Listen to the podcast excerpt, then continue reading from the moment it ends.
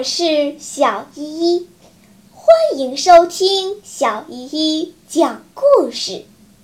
今天我要讲的故事是王充书方苦读。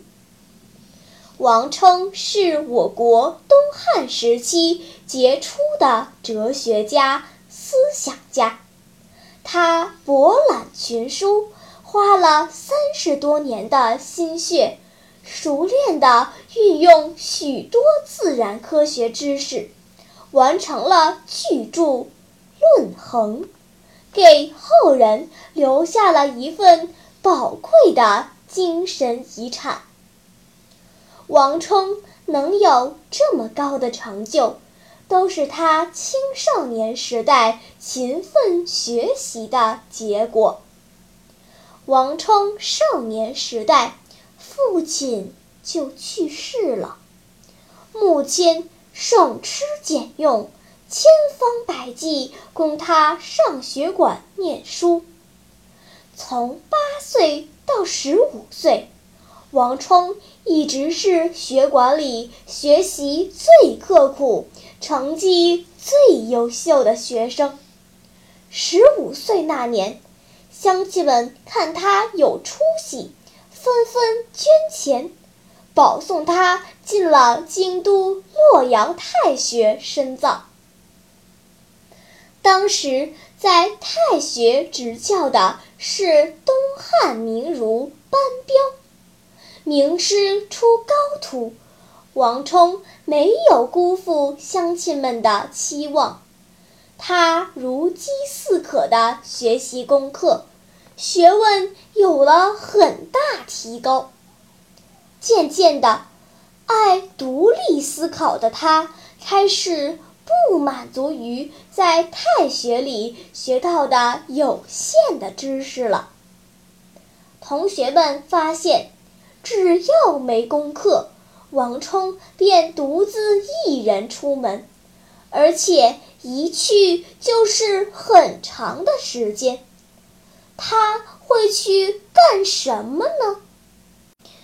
一天，有几个好奇的同学悄悄地尾随着他，想去看个究竟。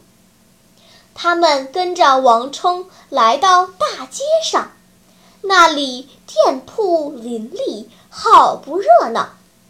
突然，他们发现王冲不见了，奇怪，他。躲到哪儿去了呢？几个同学连忙一个铺子一个铺子的寻找起来。终于，他们在一个书房里发现了王充。只见王充站在一排书架前，捧着一本书，正在全神贯注地阅读着。好一个王充！原来你躲在这里用功呢！一个同学从背后拍着王冲的肩膀说：“怎么，太学里的书还不够你读的吗？”王冲吓了一跳，转身见是自己的同学，连忙做了个手势，朝那边坐在账柜台前面的书坊老板努了努嘴，小声说。别大声嚷嚷，这的书好看着呢，里面蕴藏着丰富的知识，很多都是我们在太学里学不到的。那你也不能在这站着看呀，多累呀！我没有那么多钱，买不起，只能常常跑到这儿来偷偷的看。要是让老板发现我光看不买，会把我轰出去的。其实，书坊老板一直在偷听他们的谈话，因为他早就注意到这个常来看书却不买书的青年人了。只不过是被王冲勤奋学习的精神所感动，才没有把他轰出去。如今又知道王冲是太学里的学生。书坊老板就愈加喜欢他了。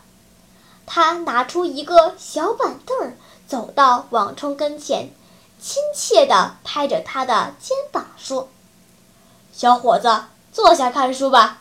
你喜欢读书，以后只管来，只要不弄坏书就行了。”得到书坊主人的允诺，王冲便把课余时间全泡在了这里，几乎读遍了书坊的每一本书。